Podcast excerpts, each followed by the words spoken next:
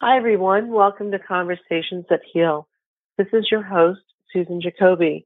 I hope you are enjoying these inspirational interviews, and I hope that they are helping you to discover how to make the decision to overcome childhood trauma, develop self love, and live a life of peace and joy. Today, we will be talking about identifying our core beliefs and reprogramming those core beliefs to serve our higher self. Our guest is Michelle Manning Kogler. She is a world renowned transformational healer, motivational speaker, certified high performance coach, and she is also the author of Quantum Soul Clearing Healing the Scars Life Leaves on the Soul. Her website is quantum, Q U A N T U M, soul clearing.com. Welcome, Michelle, to Conversations That Heal. I'm, I'm so happy to have this conversation with you and dive in. Thank you so much for having me on your show today. I really appreciate it. Oh, you're very welcome. So let's start the show off by giving our listeners a little introduction to you. The first thing I want to ask you in your bio, you say that you're a transformational healer. I wanted to ask you how that differs from other types of healers. There's a lot of people who categorize themselves as healers, but what makes that stand out? And if you could also follow up with how you became attracted to becoming a transformational healer. So, the difference, I believe, is there are a lot of people who help people heal body or mind or um, you know, different specific issues. The difference in the work that I do is that those physical symptoms are healed by the client themselves as they begin to work at these at, at, to look at and transform those basic core programs and beliefs that are creating the dis-ease, the the dysfunction in the cellular structures and in the body itself. And so as we transform these core beliefs, it literally transforms the entire life.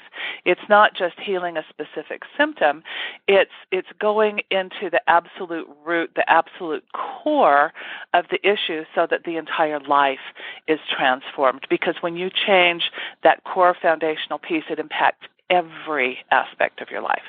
And so the second question was, how did I what? Sorry, I lost track for a minute. no, that's okay. That's okay. But um, I'm glad you took a break because as I was listening to you, I was thinking um, the the burden on on the United States healthcare system, and I'm just going to assume other parts of the world because you know no one is an island. The impact that childhood trauma has on our healthcare system so many people suffer from so many ailments are related to childhood trauma. Have you noticed that in your work with your clients? Absolutely, and and really, it was significant in my own life as well. Um, I was profoundly bullied as a child. You know, my my family dynamic was unfortunately fairly dysfunctional, but that energy, those those core beliefs that I took on based on that type of abuse that I received, you know, not just in the family dynamic, but also socially, really got embedded in my physical body. It was just this complete bombardment of energy, and I had no idea what to do with it. So it got stuck in my body. That combined with the trauma really created some profound issues for me and ignited this huge firestorm of an autoimmune disease. And in order to heal, because Western medicine completely failed me. I would wake up every day feeling worse and worse and worse, and it's like it isn't what you're saying it is. But there, I didn't have any other model at the time to to deal with it, but I had excruciating pain, and it was my body screaming at me, saying, "No, no, no, no, no! That you've got emotional stuff. It didn't know any other way to talk to me. You have all this buried, stored garbage that you don't know how to process, but we're going to make you figure out a way.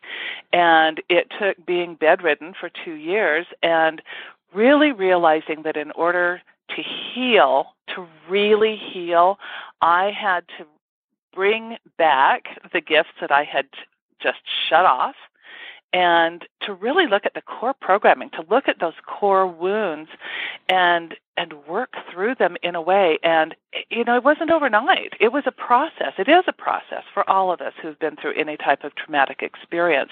So the gift that i have in this work is really being able to identify the feelings that get trapped that our mind keeps telling us is the real story and it and it is a story. It is our story. It's been our history, but it isn't the truth.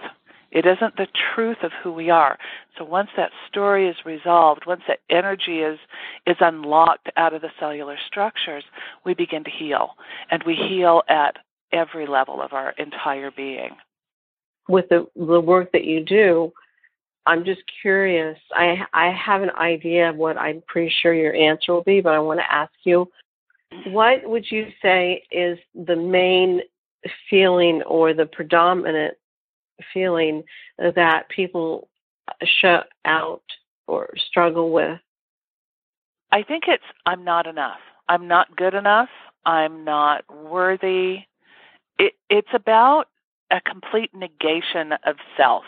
You know, we've bought the story of there's something so fundamentally wrong with me that at some level I must have deserved what I got, and it's not the truth. It is absolutely not the truth. But we've taken on that belief system. That really is kind of the beginning of the healing. For me specifically, it was I'm not lovable. I not only am I not lovable, I God doesn't love me. And and again, absolutely not the truth. Is that what you were thinking, or is there another one? What I was thinking, you were talking about this idea of, you know, of children taking on the belief that their trauma, whatever it may be, is a reflection of their behavior. And then that trickles into, you know, you're not good enough, you're not worthy of love, and the whole waterfall begins what I have found out on my journey, it is easier to take that role on that it was my fault or I you know I must have done something than to look at the truth of someone could be that mean someone could not could abandon me my a parent could abandon me. Those are very deep feelings and those are feelings that adults have trouble processing, let alone a child. Yes. So there's really the reason I'm bringing this out is is there's really no room for a child to think any differently. Oh, agreed. Absolutely agreed. And it really is perpetrated in the abuse cycle because person uh, the perpetrator of the abuse will not take responsibility for what's happening. And so, normally, the child who is being abused has come in with a really significant soul purpose and is already a very responsible soul to begin with. They they do take on that responsibility. It's like, well, somebody has to be the responsible person here. Somebody there has oh, there's so many pieces here. So um, our whole society is based on a punitive model. Uh, we were set up as a penal colony, just like Australia, before our country was even founded. Those imprints, those overlays impact all of us. And so they've come down through the generations and and abuse specifically abuse is about somebody not being responsible for the energy that they are and, and their feelings and their actions that they are perpetrating on the person that they are abusing or on society. When you have a fairly developed soul being who comes into a family that may not be quite as evolved or who is who has been wounded themselves so significantly that it's shut them down to that that level of unconsciousness, that advanced soul takes on the responsibility for the entire family and ends up making it about them because the abuser is also refusing to take responsibility for it and is blaming that other person, the the, pe- the person being abused, for the abuse.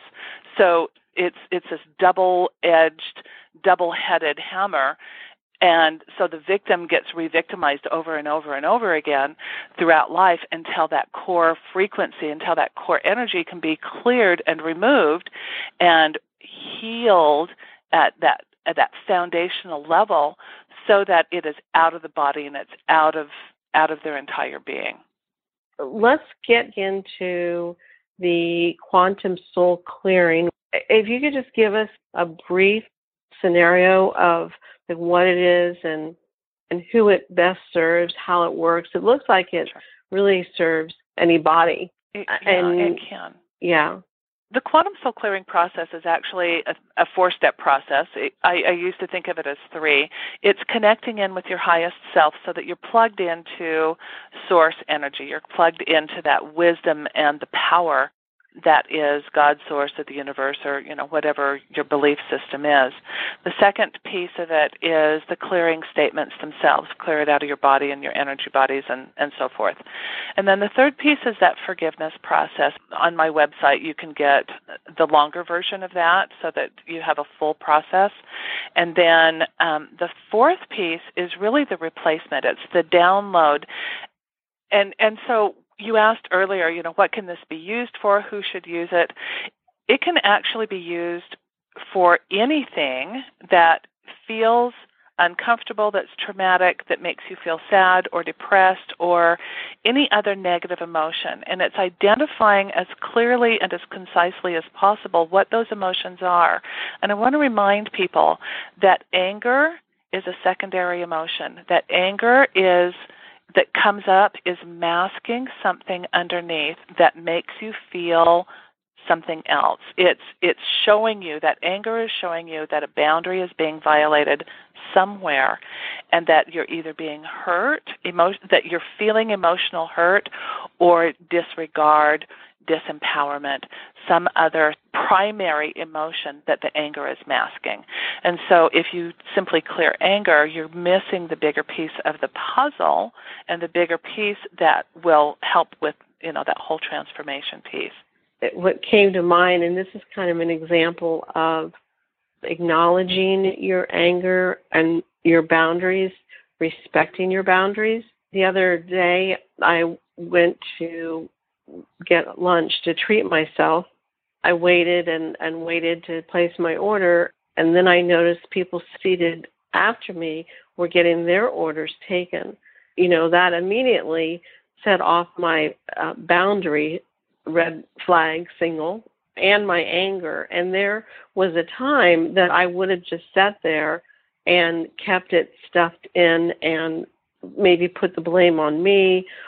But this time, I was like, okay, when when the clock gets to this time, I'm leaving, and it did, and I did. As I was leaving, I said to the bus boy because he was the only one I could find, coincidentally.